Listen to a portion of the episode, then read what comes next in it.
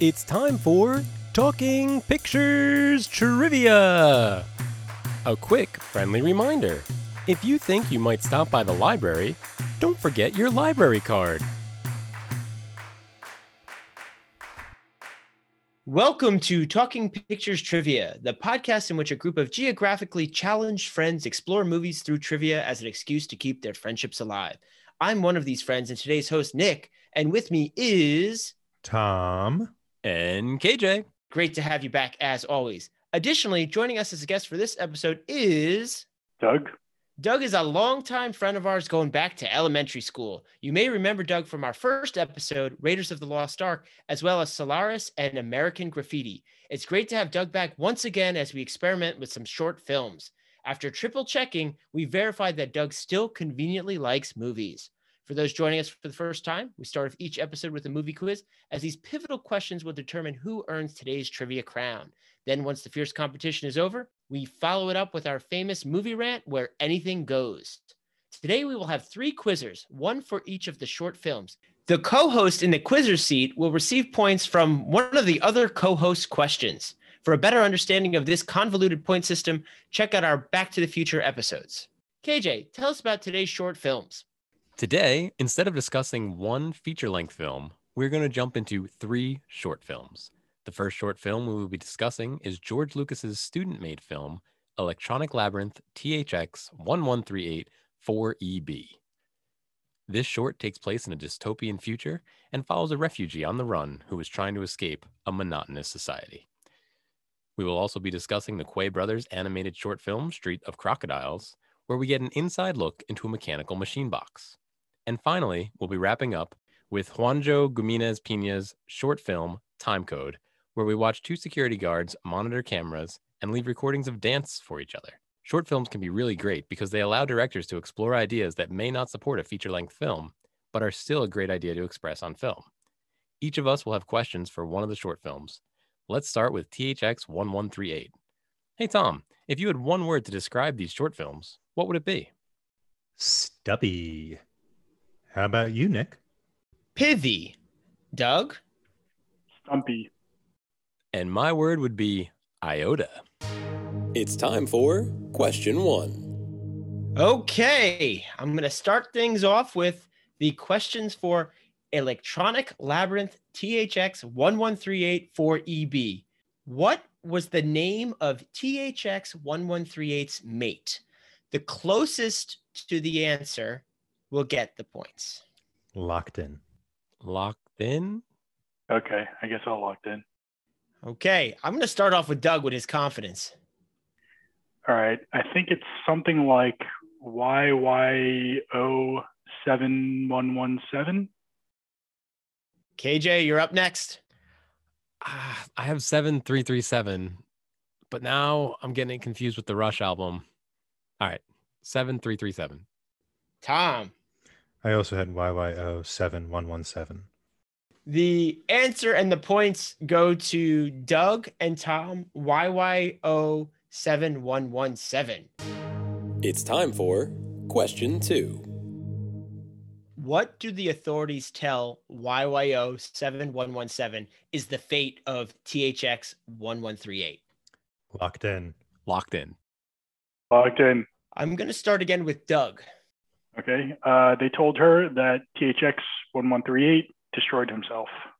I had self terminated. I also had he destroyed himself. Everyone is getting the points on this one. Uh, the actual phrase was THX 1138 destroyed themselves at 452.39. Based on our convoluted point system, Tom is presently in the lead with four points, KJ has one, and Doug has two. The reason I brought this film to the mix today was years ago, I watched a movie called THX 1138, and for some reason, I thought this is what I had seen being a, a, George Lucas fan from Star Wars, and it seems I have a lot of call outs to George Lucas in this season so far, also looking into American Graffiti. I thought this one would be interesting to examine. And I am glad that I still did pick this for us to talk about today, but it wasn't necessarily what I thought it was going to be. what were your initial thoughts on this short? Well, I think this speaks to a, sort of guiding question that KJ presented to us for for these three films, which is what does a short film do that a feature can't? Right? What what does it do differently? And it, it's a really hard question to to answer because, you know, I, I think the the presupposition is that a short film isn't just shorter right there is something else important about the nature of the medium and i think that this film is a, is a good place to introduce this question um, because it, it's sort of posed the, the length of it and the design of it is, is posed somewhere between montage and you know and, and a, a, a, longer film or, or a short film. So montage would just be a collection of things cut together. Think of like eisenstein or something like that. And then there's you know uh, something like time code right which isn't composed of montage um, at least not uh, not directing attention to montage in the way this film does. And so I, I, think with with this movie, the way it's put together, it has very little dialogue. It's mostly hard to understand what people are saying. Things are cut together to tell a, a story, um, as opposed to any kind of getting getting any kind of dialogue or anything like that. And i think what this film does is it takes the idea of montage which would be a, a set in an important scene a way of designing an important scene in, in a longer feature and making a short film out of that sort of expanding the montage to tell a story through a bunch of kind of jarring cuts and jarring sound edits as well in order to communicate this. So i think that that this film is, is really interesting compared to the other two we're looking at because that's that's kind of my reading of how it is designed. It's it's extended montage. The other thing that um, THX one one three eight does that I don't think would work in a feature length film is all the audio and all the video has a layer of noise on top of it. One way or another, it is either distorted or overexposed, underexposed. Uh, it has the scan lines on there, and he's recording a television or something, and then Alder noise has that that sound like it's coming through a radio or or something. And I don't think if if I, I don't know that we could handle an hour and a half of that distortion. I think that would be kind of brutal. So I think that's another thing this short is able to do that a feature would not be able to do. I had a challenge dealing with the distortion within the limited time frame of this movie when it came to the audio components of voice. That was a challenge for me. What was interesting, and I don't know if you guys felt this way too, but in the beginning, there was almost this constant reverberation. It actually made me think back to our Eraserhead episode where there's this constant tone going on. They they departed from it a bit or moved into different tones as the as Tom put it, montage continued but that was something. This was more about the audio component and not necessarily verbal, which was minimal really and, and almost indistinguishable like you couldn't hear exactly what they were saying. It was all mumbled just like kj was saying. So it was interesting in that regard. Jumping into what actually was portrayed in the movie i thought this society was unique in the sense that it seemed like have a very specific structure but when it comes down to it, this person, THX1138, wanted to escape this way of living. And aside from running down a bunch of hallways and whatnot, no one physically changed him. It seems like this the society itself, its restrictions hold you back. But if you truly have the will, you can break through. I, I thought that was really fascinating how they portrayed the rules and all of the barriers within this society. Yeah, they were really good at monitoring where he was, but they didn't seem to be able to do anything about it. I think one of the other benefits of the the shortness of this film is that it can sustain a single tone that a, a feature would not be able to do. I mean, if you attempt to s- sustain a single tone, a single sense of emergency, right, all hands on deck, that that fails after 15 20 minutes right? I mean you know like lord of the rings battles are about as long as emergency can last before we have to to intercut it with something else. And that, that kind of sense of emergency is permissible throughout the, the film because of, of its length. It's only 15 minutes i think 15 and a half minutes or something like that.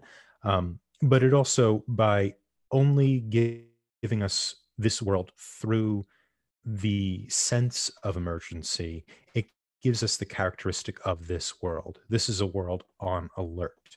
And we get a sense of the, you know, what you might think of as the, the kind of political, social dimensions of this world, even though we don't know where it comes from or how it governs. There's an indication that this eh, this is the year like 2368, I think, is, is what it says on, on the bottom of the screen. We, so we get a, a, a year, but we don't really know anything else about this world except through the tone. And that's one of the conveniences of the the compacted time frame. It was the 25th century, so maybe it was 24 or something, but still, like, yeah. Sure, 24. yeah. and it was a 15 minutes uh, runtime. Uh, so one interesting thing, if I remember correctly, there was only the one door that he actually had to go through. That he's just running the whole time, and then there's nothing actually. Not only is there no no people, uh, but there's no there's no doors. Uh, so that was interesting. And I also I this reminded me of a couple other things which I looked up, which happened to be around the same time frame. Uh, Logan's Run, if you guys watch that, so that was in 1976. Uh, so almost a decade after this. Um, then The Prisoner, the old uh, British TV series, actually came out the same year, 1967. So I thought that was uh, interesting to compare to. Doug, you're the reason I have seen The Prisoner. I'm positive of it. Uh, that's a whole nother topic, that show. I mean, was it number two, right? And changes every week. I, I yeah. think so. Yeah. I don't remember. I, th- I think the whole reason I got into that was because of Lost. yeah. That apparently it was inspired by The Prisoner. Oh. Yeah, yeah. There, I, I guess it's this sort of concern about surveillance. That makes sense and kind of uh, you know late '60s student revolution, sort of the changing of the generations, right? You know, once the once you have this kind of dramatic change in um in the generations like the new generation the boomers now have a voice. You can uh you know things can be framed society can be framed as being more authoritative than maybe it you know maybe it actually is because you're like 18 years old and pissed at the world. So yeah that makes sense. Along with technology the other thing again movies being time capsules that i really enjoyed.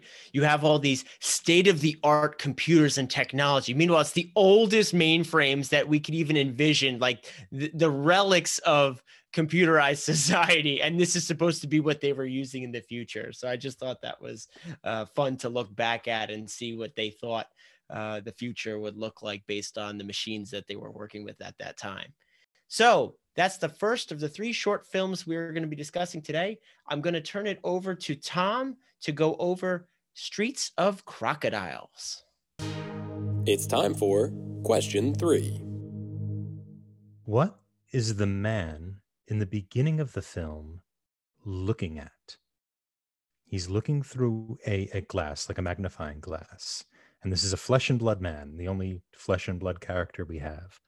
What is he looking at? Locked in. Locked in. I don't know. I'm not sure exactly what he was looking at. Oh no, Doug! I, I have to. You, you locked in last, so it's up to you, buddy. you got to make something up. make it disgusting. That'd be interesting. Um, I don't know. A human heart. All right, thank you, uh, KJ. I think you locked in second. Yeah, was it a wooden box? A wooden box? Was it just a wooden box? He was looking into a wooden box. Can someone say wooden box? it was a wooden box. Wooden, wooden box. A wooden yeah, box. just a wooden box. And Nick, what do you have? I don't know how specific I have to be, but I believe it was a map. Oh, and Nick gets it. It was a map. He does look into a wooden box, but he's looking through the, the glass, the magnifying glass, at a portion of a map, at the street of crocodiles, so to speak. It's time for question four. What is it the dolls can control with a circular motion of their arms? Locked in. Locked in? I do not know this one either. I feel like we should be locking in rhythmically. Locked in, locked in. That would be appropriate, yes. All right. Sorry, Doug. Uh, you have to come up with an answer. I guess you don't have to, but you won't get any points then. So take a random guess. I don't know. uh, the weather. okay. Control the weather. so that actually might be true. Uh, KJ, you locked in second. I had the fluff. There's a lot of fluff in those scenes. They were moving a lot of fluff around, and I didn't know. I couldn't remember how they were moving it. So maybe when they twirled their hands, the fluff was moving around. Okay. And Nick, what do you have? Yeah, there were two things, really three. Now that he mentioned the fluff, um, I'm gonna go with threads. My second one, which will not get me points, was the screws unscrewing, but I'm gonna go with threads. All right. Um, I'll give Nick the credit because it actually is the screws. Oh, so, okay, I'll take it. I wasn't sure. I thought it was yeah. it was one of the two. It was at one at towards the end. The, the four of them line up and they start moving their arms like this, and we see the screws, which at the beginning of the uh, dive into the wooden esophagus this, uh, on the street of crocodiles, we see those screws kind of go into the ground, and at the end, the the the puppets summon up the screws. Usually, my answers that are a bunch of fluff take the points. or is that Tom? I don't know. All right. So the reason why I brought these two questions to, to our attention is the the in- interesting tension I think this film has, and it's it's part of my reading, and my reading is inspired um, by a scholar, Suzanne Buchan, uh, a British scholar who wrote two books on the Quays. Um, but I'm interested in the the comparison of the opening, which actually does feature a flesh and blood actor um, looking down into this world, and then what we get, which is a non-realistic or expressionistic depiction of um, inanimate objects sort of coming to life, even inanimate in terms of the the frame of the story, right? Like things like screws, which have kind of the characteristic of like pets or something like that. And I'm interested in what people thought of that, the the way kind of found objects, right? This the set, the the mannequins um, that that they're filming, that the Quays are filming, it, it's kind of just filled with almost like garbage or junk that are that's put together, and what people thought of that aesthetic conception of found objects as expressing something. I'll just start off by saying I thought it looked awesome. I really thought it was just cool looking and different. I've seen a lot of, and I, I believe this is stop motion animation is their style. So it gave me some Tim Burton's Nightmare Before Christmas vibe to it. But of course, this was way before that film it just I really like the style. I'm sure someone else can more eloquently explain the you know how everything played out, but I just wanted to express how cool I thought it looked. It it felt like a pile of sewing equipment that wasn't being used or when you go into somebody's workshop and they have that one jar or that one um, coffee tin of whatever's been left over from previous projects but i was amazed at how lifelike things could look and the one that really comes to mind is there was a pile of not paper clips and a light bulb on top. And it was very obvious that the light bulb was ahead. And even though there was no eyes, there was nothing, you could tell where it was looking and what it was focused on. I was very impressed with how um, how lifelike the animation truly was. It's also very dirty. Everything was pretty gross well, it was mechanical. So when you're dealing with that, you're dealing with grease, and these were all leftover pieces and things that were discarded, not necessarily taken care of. So I think that was part of the vibe they were going for. Oh, sure, but that's tough to do intentionally. I think very much so. Yeah, it's it's this these found objects that, um, you know, it, it's almost the sense of um, anybody know like Duchamp or the the kind of um ready-made movement, the, this artistic movement where people would take things they find, you know, like a bicycle wheel and a stool or something, and just jam them together. And you'd have these these things in exhibits. I actually could see them in the, the in MoMA in New York.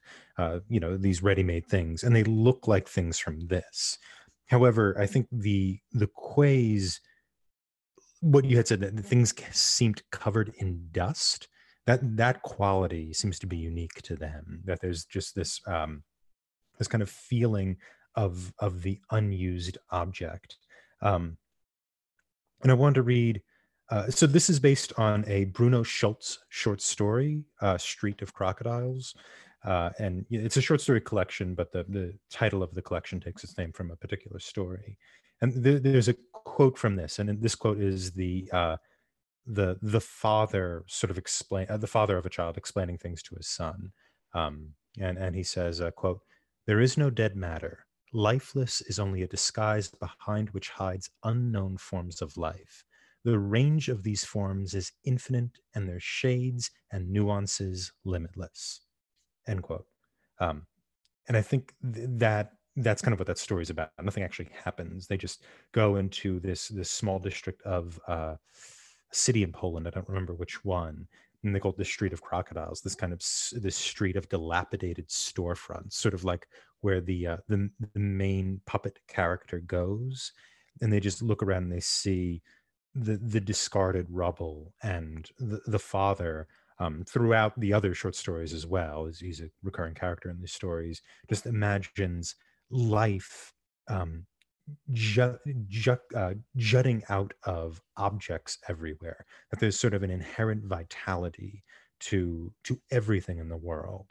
Um, and and the you know the philosopher the touchstone here is, is something like schopenhauer right? Where schopenhauer says that everything organic or inorganic has will right? There's a will that wills it into life. However the the the the object that has will that's going into the world is then kind of competing with other things to sustain its will to sustain its its existence. And so there's a deep deep pessimism in, in schopenhauer because there's this kind of contention this sort of hobbesian contention at the center of of this willing into existence of everything everything in the world you know crap dirt discarded objects. Um, and i think that kind of pessimism as well as that vitality is in this picture you know adapted from the schulz short story. And and that's what i find fascinating is this idea of everything is there everything is alive and yet there's something really pessimistic about this film. I was wondering if other people had that that kind of response.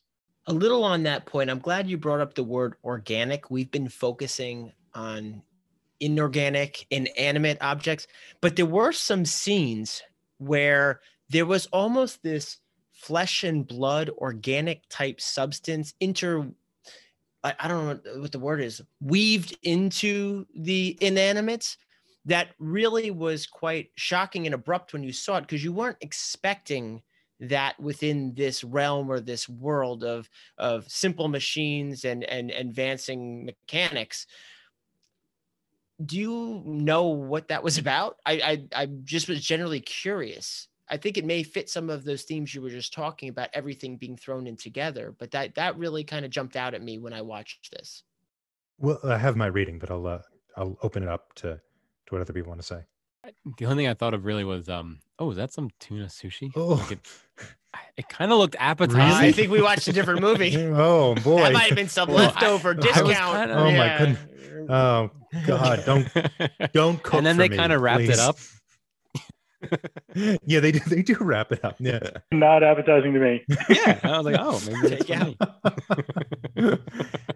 Y- yeah I- i think what it is is that that idea again of um which is drawn from from the short story um and which i think is is filled with this which is that there is um that there's something that that we can invest things with life and and bring them into being right? That we can go in. And this is a little different from the schopenhauer reading right?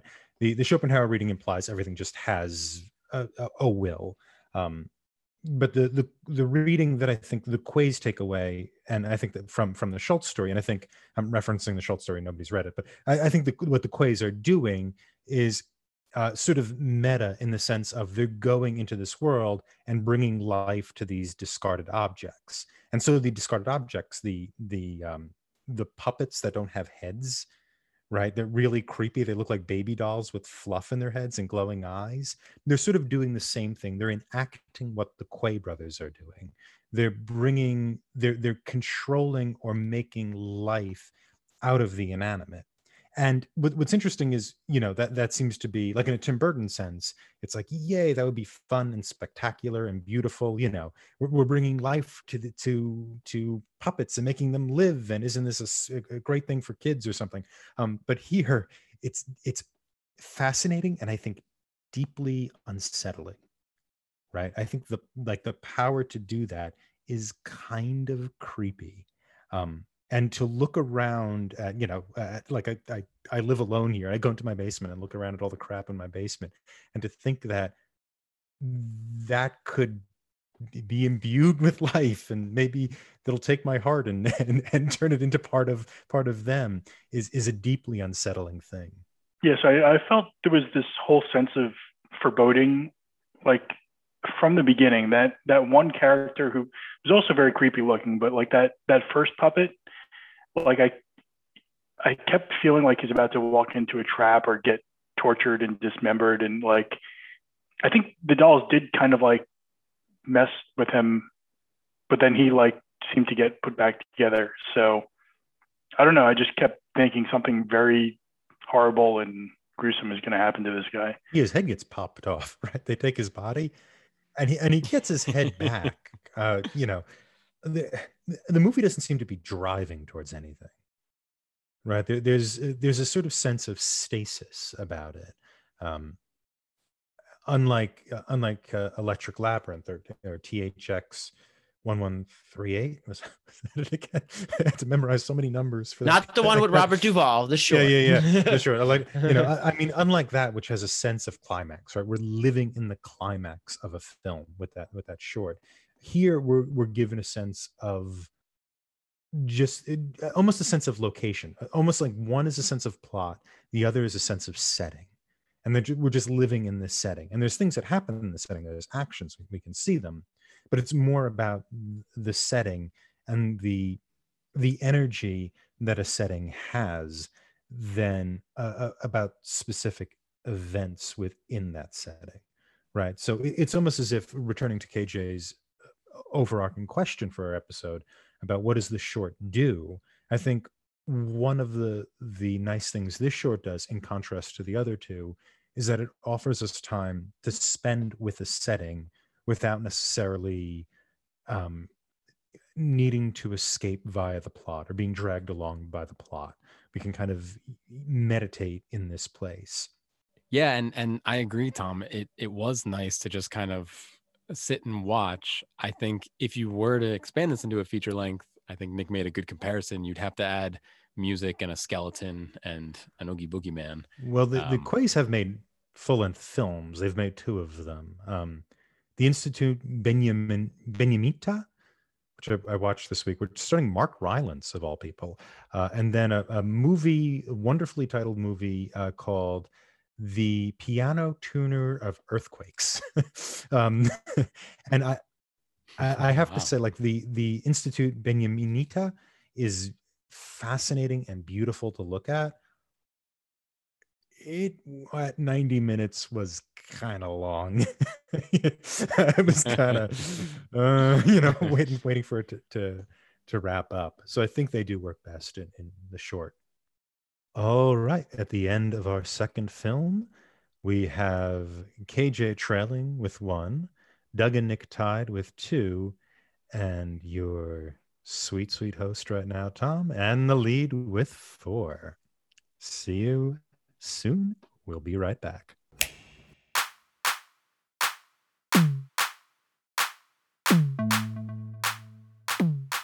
Hi, Tom here. I just want to read a note from one of our sponsors. I run the hottest nightclub in the meatpacking district. For the last three hours, my club has been popping the most bottles, and with some luck, it may last another five or six. When you need to cater to young, rich New Yorkers, every detail needs to be perfect. The ropes need to be velvet, bottle service needs to be bubbly, the bouncers need to be big. So, the important question how can I maintain the ambience needed to make it in the nightlife industry while obeying the city fire code? I can't keep it hot inside with unsightly fire alarms and ugly red extinguishers. That's why, when I heard about camouflage, the fire extinguisher to match your lifestyle, I was all in. Camouflage provides your business or summer home with a fire extinguisher painted and shaped to be completely indistinguishable from your decor. Imagine sitting in your mountain retreat, protected by a fire extinguisher shaped and painted to look exactly like any other piece of wood on your log pile. Or come into my club. Camouflage has painted all my fire extinguishers black, and no one will be able to tell where they are. My club has never been hotter. Camouflage, because fire safety doesn't have to be ugly.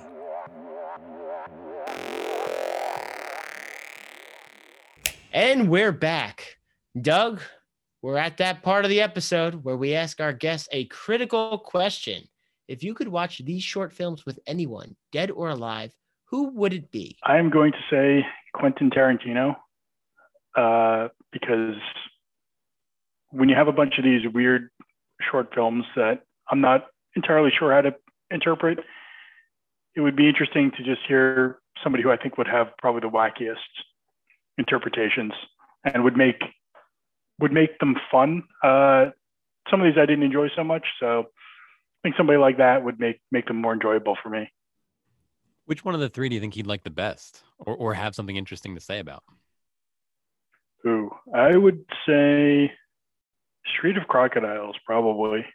I think because there's, I don't know, because that's to me that that's the the weirdest of them. Have Have you seen any other shorts? Is there a short you'd want to show Quentin Tarantino? Uh, I mean, I think he's he's seen every uh, every film and short probably known to man already. So I don't know. Nothing comes to mind. If you could take one of his movies and see it as like a as a student project as a short, kind of like THX one one three eight, which of uh of Tarantino's movies would you like see in a in a condensed form? That's a tough one. Um, I you know I, I really enjoyed Hateful Eight because of the, like the way it felt. But that, man, was, that was that was actually just what I was thinking. Oh yeah, cool. That that's one where with like a relatively simple premise that could be distilled into a shorter film. I was thinking actually the end sequence of Django Unchained as its own little mini short when people are getting shot and being pushed in directions that physics do not permit. Pulp Fiction is a basically a chain of shorts, isn't it? It's like three or four short films bound mm. together. Yeah. Yeah. Oh, and you know what? He did the, that hotel one. Right. With, yeah, with uh, I forgot yeah, about that. Four rooms off as the the bellboy. That, yeah, that is a basically a collection of shorts with a unifying bellboy. so we have seen a Tarantino short. He just puts them all in one movie. well, did no, he do all? He, he just did. I think he did I one. Were... I think Robert Rodriguez yeah. did one. No. Um, I'm not sure who else. It's time for question five. The second time we see the woman coming to work, what does she almost forget to do? Locked in. Locked in. Locked in. She almost forgot to punch in her time card. Punch in her time card. Yeah, I had that. I had the same thing. Punch in your time card. Points for everybody. yes. Yeah. So what what I liked about this um, short film is it, it it you know portrays a, a security job, which I've never done, but Tom, maybe you can chime in here. I, I did I did overnight. I did midnight to eight in the morning in low income housing in New York for about a year. So, and I'd imagine at least a few of those nights were uh, slow, boring. Yeah, the, I mean, every night has got stretches of boring followed by horrible. Um, so you know, uh, yeah, it's it's a yeah, it was it's not a crowning achievement in my life, but um, yeah, there's there's kind of a it's a yeah, living exactly. It's it's a it's a very boring job. But what I liked about that small scene where she almost forgets to clock in, she's excited to come to this job because she's going to do something that she enjoys while there, even though it's not really what she's supposed to be doing. But that that small um you know, the way she was walking and briskly moving, I really liked how it was showing that she was getting more excited about this very gray and boring job. Correct me if I'm wrong, but at that point, we don't know why she's getting more excited. Wow. She does one little maneuver, but we don't know that this is becoming a trend where they're like one upping each other or really putting on a show for the camera. When does So when does this happen? Is this the first punch in or the second? It's the second because the first one we Hmm. see her get dressed. It's her first day, presumably. Well, maybe not her first day, but it's you know It's they're the first establishing here's First Yeah. time we see her. how she Yeah. works. But she is so then she is excited because she set it up, right? She left him a note. He start- starts he he Oh, didn't no, really but start. he- I mean, he just was dancing. yeah. But she has left him the note, right? So it makes sense for her to be excited because it's like Yep. You know, it's it, It's a payoff. Yeah. Yeah, did did the answer. she was excited to see his Yeah. reaction. But I, I guess the, one of the I hate to say this, but one of the the most boring jobs actually that we've all had on here was at a cleaners, right? Not oh. Tom wasn't there. Oh, you have the real security job. The the Mhm. other three of us, we used when we were in high school, we worked at a cleaners, and there'd be days with zero customers, so you would sit there all day, and you know we didn't have phones back then. I don't I don't know what we did, but um they were boring. And I remember one day one of our friends he started folding the bags that the clothes went into into um he would do it into thirds and then in half. And then I started to get excited to do that because the bags were such a mess. And when they were done, they looked so nice and neat. So her like forgetting to clock in kind of reminded me of the small things at these jobs that just don't offer too much. Um, I really liked it. Yeah, it's what shines through the kind of mediocre existence, right? You know, that everything is that's what's nice. You know, the job sort of stands in for day to day life, and you know, romance, which is what the the dancing kind of stands in for, kind of shoots through the the the, the mediocrity. I mean, it's like a it's like a hot coal in a bag, right? Um, you know, and and it's it's great to to you know get to that coal, so to speak. Did any of you have a legitimate concern in the sequence where there was no note and he kind of walked by and just gave her this look? And I was like, oh, their fun's over. But then I realized later when we see the new person being hired that maybe they've moved on from this. They've, you know, outgrown this environment together. But I was generally concerned for their pseudo relationship. At Yeah, that they, the guy is hired two new people. right? Yeah. So there's no, so he doesn't leave a note on the computer, but I think he leaves a note on the outside of the window, um, which she looks at, but you don't, but we don't see what is actually on there. Quit your job and let's go dancing somewhere else. yeah, or dance here. Let's quit the job and then Until we dance get at the job. I mean, I'm jumping right to it. I mean, let's get right to the end here, right? The new person gets hired and they're looking at a random part of the security camera, which means they probably were at some point dancing a lot together to just be at a random point. Or what is up with that? Because those time codes are all the same yeah, it's really interesting because it starts at, at two o'clock, right? That's what he enters, and then we see them dancing until roughly three thirty. Um, but if you look at there's like a, a range of cameras, right? We see different different cameras everywhere, and like Nick, you pointed out, the time code is the same everywhere, and it's the same date. It's it's I'm not going to say the date because maybe that's a question. Um, but uh, it- you know, it's the same. It's the same time, the same date, and so we have this kind of monotonous thing going on, broken up by this this flirtatious dancing, and in the end, it, it drops the the realism. The end becomes this kind of lovely little pseudo theatrical, pseudo expressionistic moment where they can dance everywhere at the same time right they they their enthusiasm for one another their enthusiasm for the dance populates this otherwise utterly dull and, and dry place now they are everywhere at the same time in, enlivening it and it's it's really lovely the one thing I really enjoyed at the end was when the new hire goes, Whoa. but I can't Wait, dance. wait, wait, wait. Ah.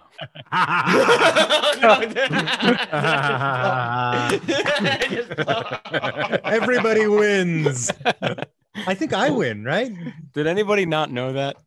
no we, i knew that yeah Doug, did you know that?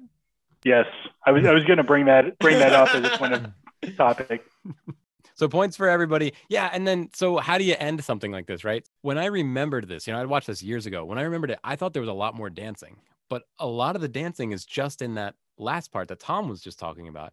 And then it comes back to reality. And then they have to end the short somehow, right? And they ended on this light, fluffy kind of joke that, eh, you know, it doesn't make any sense really. Like, who would say that in real? I don't know. Maybe you'd say that to your new boss, but um, but yeah, I really like the, the note it ended on too. Yeah, what really cuts it off before then is they have a music, and it's it's a kind of Spanish guitar music uh, th- that's playing for them to dance over. And then what actually cuts it off isn't isn't that that line, um, but right before that, they're in the elevator. The last dance sequence we see is in the elevator. The music stops, and then we can he- they stop, and then we hear at the same time the sound of the elevator moving, the, the, the mechanics of it. Um, and so the sound and then the kind of return to life because the two of them then stop dancing and wait for the elevator to open that's what what brings us back and we are, are then then we cut to the two of them the new guard and, and the boss who are looking in on this fantasy world um, without comprehension right but i can't dance means like well i can't do this job which is a complete misunderstanding of what he just you know what he just witnessed Yeah, this was actually like I enjoyed it. I didn't expect I didn't know where it was going at first at all. And even the ending, you see them leave the elevator together. They stop dancing. They've moved on from this job and they've moved on from that. And who knows if they're dancing somewhere else. But I thought it was pretty cool, even though the ending, as Tom mentioned, goes more to the fantastical. Before that, we were clearly in the real world reality. They clearly can't be dancing everywhere at the same time. But I guess mentally, they're dancing together everywhere. or it's just same time. happening it's magic magic happens Or they just, you know, put the film together and didn't really look at the time codes, even though that was the title.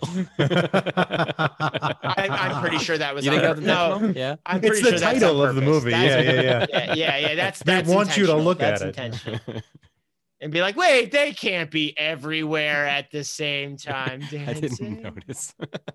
Oh, yeah. really? That I thought that was like the critical element of the that whole that for me too yeah i had the same Huh. reaction nick i had i was like oh wow that's I'm gonna have to look at it again. thought everybody I didn't I didn't pick that up. i thought oh Yeah. oh wow that's what they're doing that's what what holds this together I thought they were just showing it was months of work and training that they eventually synchronized and did all these things. It's kind of I think if you rewatch that sequence and we had this conversation again, you'd have a different opinion of that short. I'll have to check it out. that's really interesting how Tom and I saw that detail, and that's like the pivotal moment of the whole movie. and you guys are like, "Oh yeah, I just thought they liked to dance a lot." yeah. Um, i mean but it's all i mean you don't yeah but you could also it's incredibly sweet it's like it's like this little delicate movie and even if you miss the the time code reference it's still god it, it's just so it's so kind of uh, cute and quaint and and loving. You know it, it really treats these characters with with a great deal of care. Um, and that last sequence is, is kind of gorgeous. I mean it's two people dancing in a garage over a security a security camera. Yeah, and we don't know i mean we, we really don't know very much about we know nothing Mhm. about them I do think that the fact that this movie was called Time Code had me really laser focused on the time codes, and Mhm. especially since all the sticky notes are times. so but it, yeah it's it's like a it's it's really sweet i i you know i was um yeah it was kind of i was uh, a little embarrassed about this but i was tearing up a little bit when, when i first watched it and and the music's playing and they they you know get to have this this, this time together um your adjectives of sweet and delicate are appropriate for this film. I feel the same way. So after our contest, we have a tie. So I trail with one. Doug has four points, Oh. and Nick and Tom have six. Um, for those doing the math at home, stop. But trust me, they have Good six. luck. Yeah. So I guess it falls on Doug to come up with a bonus question. or maybe me because I'm dead last. It's time for a bonus question. What is the only scene we see a crocodile in Street of Crocodiles? locked in Locked in. Um, when we're in that in the world, when we go through the wooden esophagus, there is in that kind of um, uh, oh no, it's it's before that. It's in the theater before we go into the wooden esophagus. There's a, a crocodile over the proscenium. Okay. If that's correct, I'm amazed because that was just going to be my guess that it was in the theater before we get into the whole zoomed in action. I didn't notice that crocodile, but there's a crocodile over the street when there's the kid playing with the light and then he shines it on the guy's right. face. Yeah, there's only one crocodile, and that's it. I, I couldn't remember exactly. Mine was where a guess, was. Yeah. which apparently was Tom's same guess. It's time for a bonus question. So this is for time code.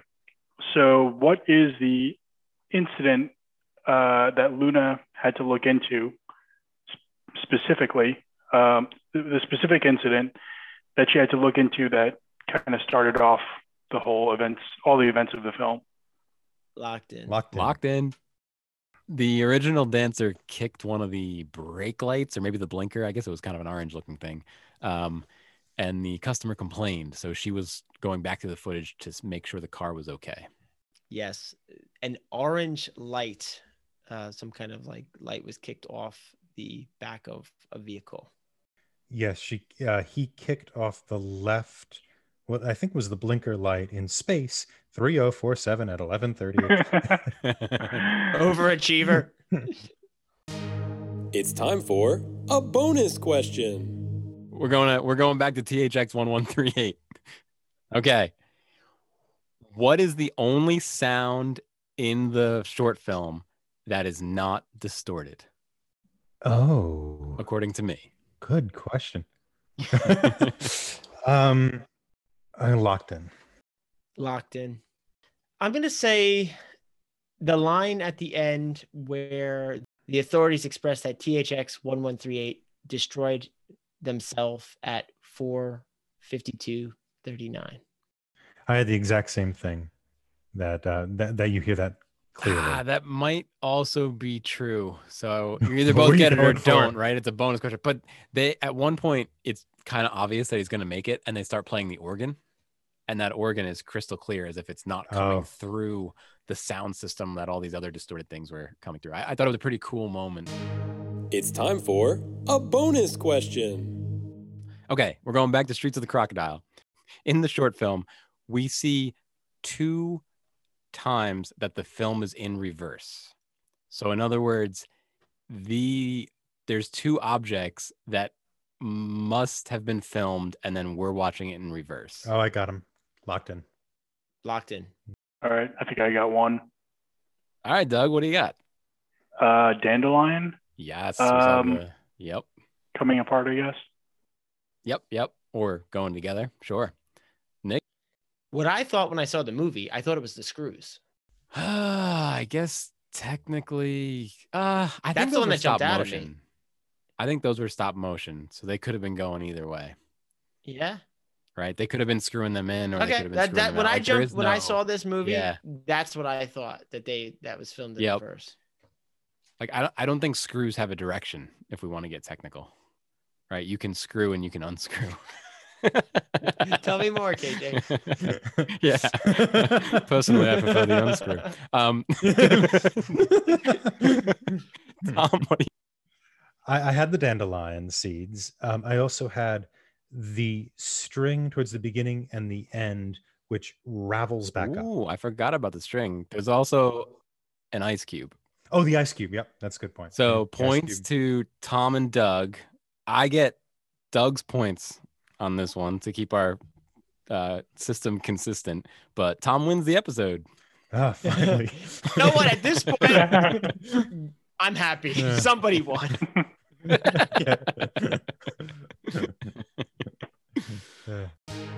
It's time for movie rent. Yeah, so was, I was interested in the question you were you're putting forward, and I wrote a, a bit. I wrote a you know short little piece on kind of w- what a short is or what it does, and I was kind of you know interested in in this. So the the connection I made was um, between kind of short films and short stories, which has their kind of uh, their kind of connection in folklore a lot of them. If you think of like the indian epics right? Like the mahabharata it's really feels kind of like a collection of shorts or even earlier books. Um, the decameron or, or before that even the canterbury tales are you know these kind of collection of shorts. And much like the mahabharata a, a lot of this stuff i think comes out of the, the oral tradition where people would be able to rec- uh, recite these kind of incredibly long epics, but the epics themselves are kind of uh, made up of like little short stories that you can chain together. You know, in the Canterbury Tales, there's an organizing principle. They're going to see um, uh, uh, uh St. Thomas, you know, they, they're going on pilgrimage. Um, the Decameron, they're like out of the city to avoid the plague, you know, etc. But um, but it seems like the need for kind of the, these short comeback stories tied together with these organizing principles is is the limits of memory right? And so this kind of oral tradition which manifests in the, these short stories seems to be based upon a, a kind of you almost think of it as like a, a, technological limitation which is how you know how much can you memorize right? And and those kind of techniques. And you, you know this this idea even when we get to print kind of um takes over print, right? The picaresque novel of something like Thomas jo- of Tom Jones does the same thing, where it's like the hero just wanders from place to place and stuff happens, right? It almost has a kind of short fiction idea, even though there's more there's more loops tying things together in Tom Jones, but you don't really have like an organized novel in the way we think of it, an organized longer fiction um, that isn't lyric until maybe later in the 18th century. And it seems like short films are also responding in their initial conception, like the, the Lumiere brothers or uh, oh, what's his name from Hugo? Um, Méliès, Méliès, yes. Méliès, yeah. So Méliès and of course Edison, um, their their films, their kind of Nickelodeon style films, are also that that response to technological limitations. You have one reeler, which is in, in silent films about twelve minutes, um, and, and it's odd because I think like that that oral tradition, which I think is somewhat based upon limitation and how do we transcend limitation, that, that starts to come in with with films and the initial films, which are all short films, because we're kind of limited by, you know, how much how long can we crank the damn camera and you know and all that stuff, and the belief that people also wouldn't wouldn't sit through this. Um, and it seems like the the short films we see um, are, even though they're, they're not limited by technology to this, even though they're limited probably by budget. Uh, they feel to me almost like um, almost like folklore or allegory, which is you know usually what we see with kind of short films, either cute, quaint um, little things we could take away. Uh, Streets of Crocodiles is uh, maybe a little different there, but it, it does feel like something like an older form like a, a, kind of story through the ages type thing and that the the little updates be it like uh, um, through security footage in time code or uh, technological um, technological authoritarianism in uh, THX 1138 that those are kind of modern folk tales almost more than you know more than just strictly modern stories so yeah, I, I agree. These do feel like modern folk tales.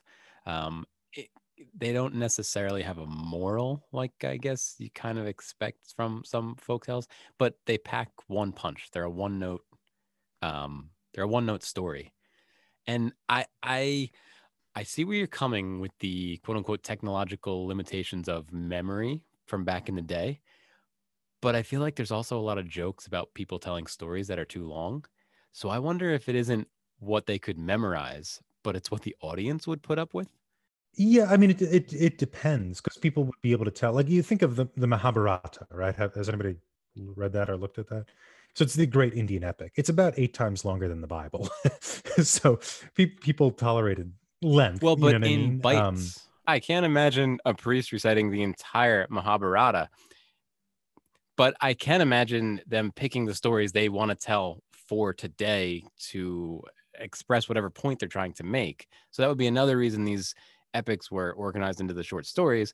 Whereas, uh, you know, the an easy longer story that is that feels good to consume would be something like Lord of the Rings, which is certainly not a bunch of short stories, right? It is one long epic, if you didn't decide when you were going to consume it like you do with a book or even a movie, I think it might be a little too frustrating to have to go find the guy reciting it to either catch up or if you need a break, you can't do that. So you guys are are jumping into something I wanted to discuss when I was talking about the difference between a short story, uh, excuse me, a short film and a movie.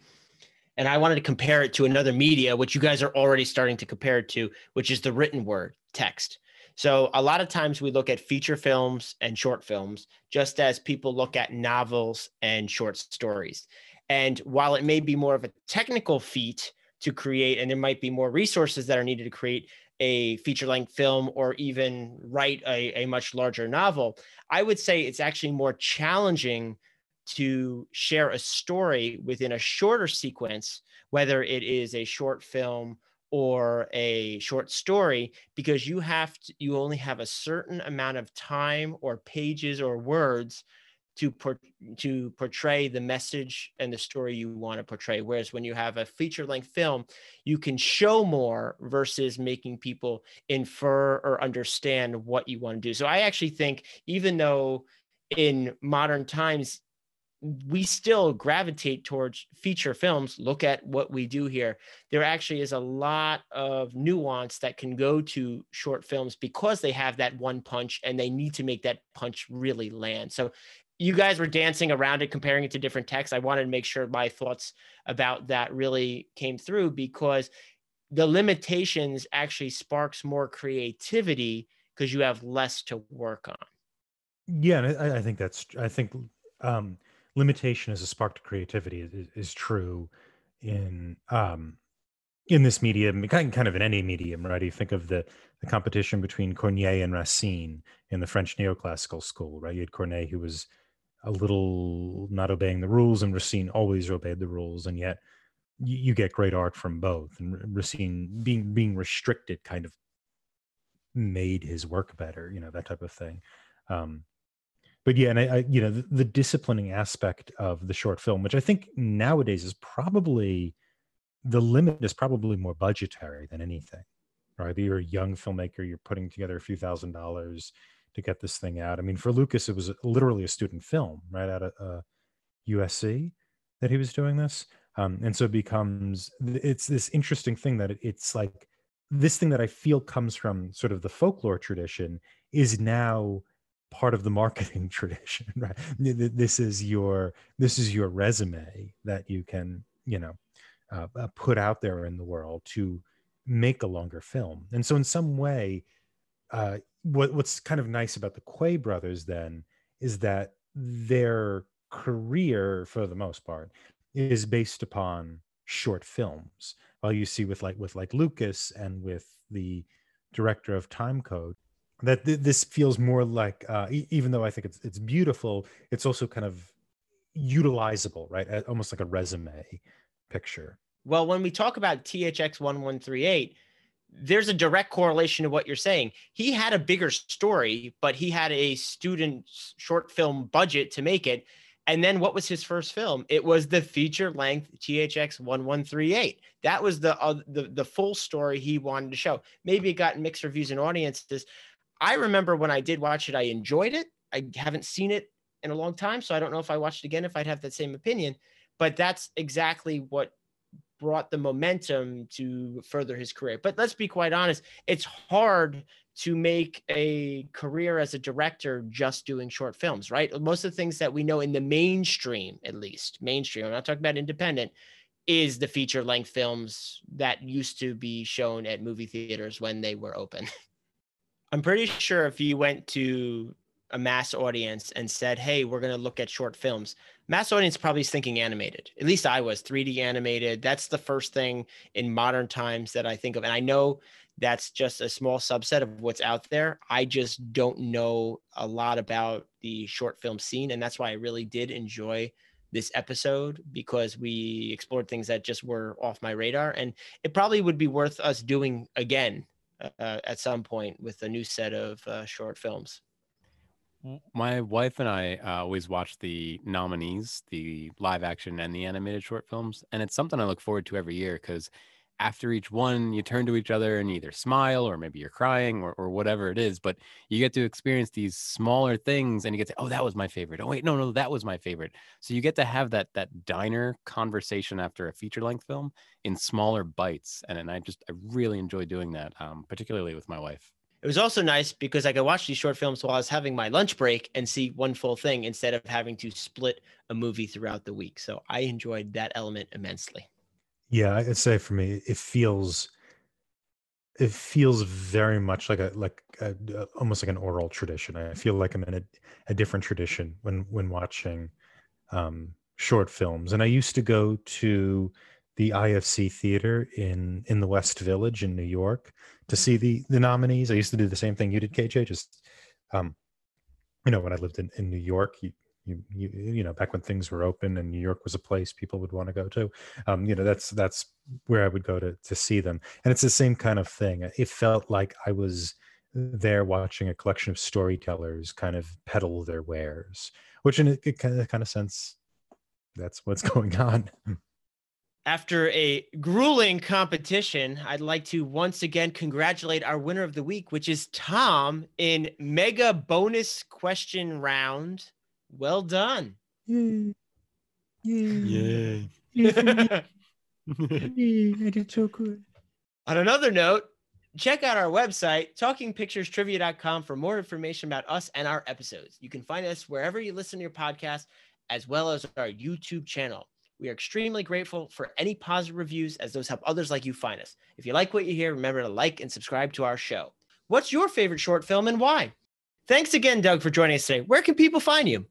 Uh, you can find me on Twitter at Doug underscore Ewan.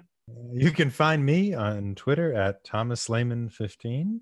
And you can find me on Twitter at KJ10001000. I can also be found on Twitter at the nicknamed. Join us next time we discuss Nix, which is my recommendation, the soon to be released on Amazon Prime, coming the number two, America. This will be a first watch for us all as it only comes out on March 5th, so why not join in on the fun? It'll be our quickest episode turnaround to date, so I'm sure nothing will go wrong. Should be fun. Talk to you then. Ding, ding, ding, ding, ding. Okay, we're going back to Streets of the Crocodile. Mhm. In Street, it's just Streets. Street of Mhm. Crocodiles. Yeah, one, I, one I for- really wish it was plural. I don't know why. Mhm. Um, all right, we're going back to the Street of the Crocodiles. Street of Street. The the passion of the Joan of the Ark. the Passion of Joan or Ark. All right, we're going back to Street of Crocodiles. Maybe they did, but I can't imagine a priest standing up there reciting the entire uh, Margarata. How do you say it?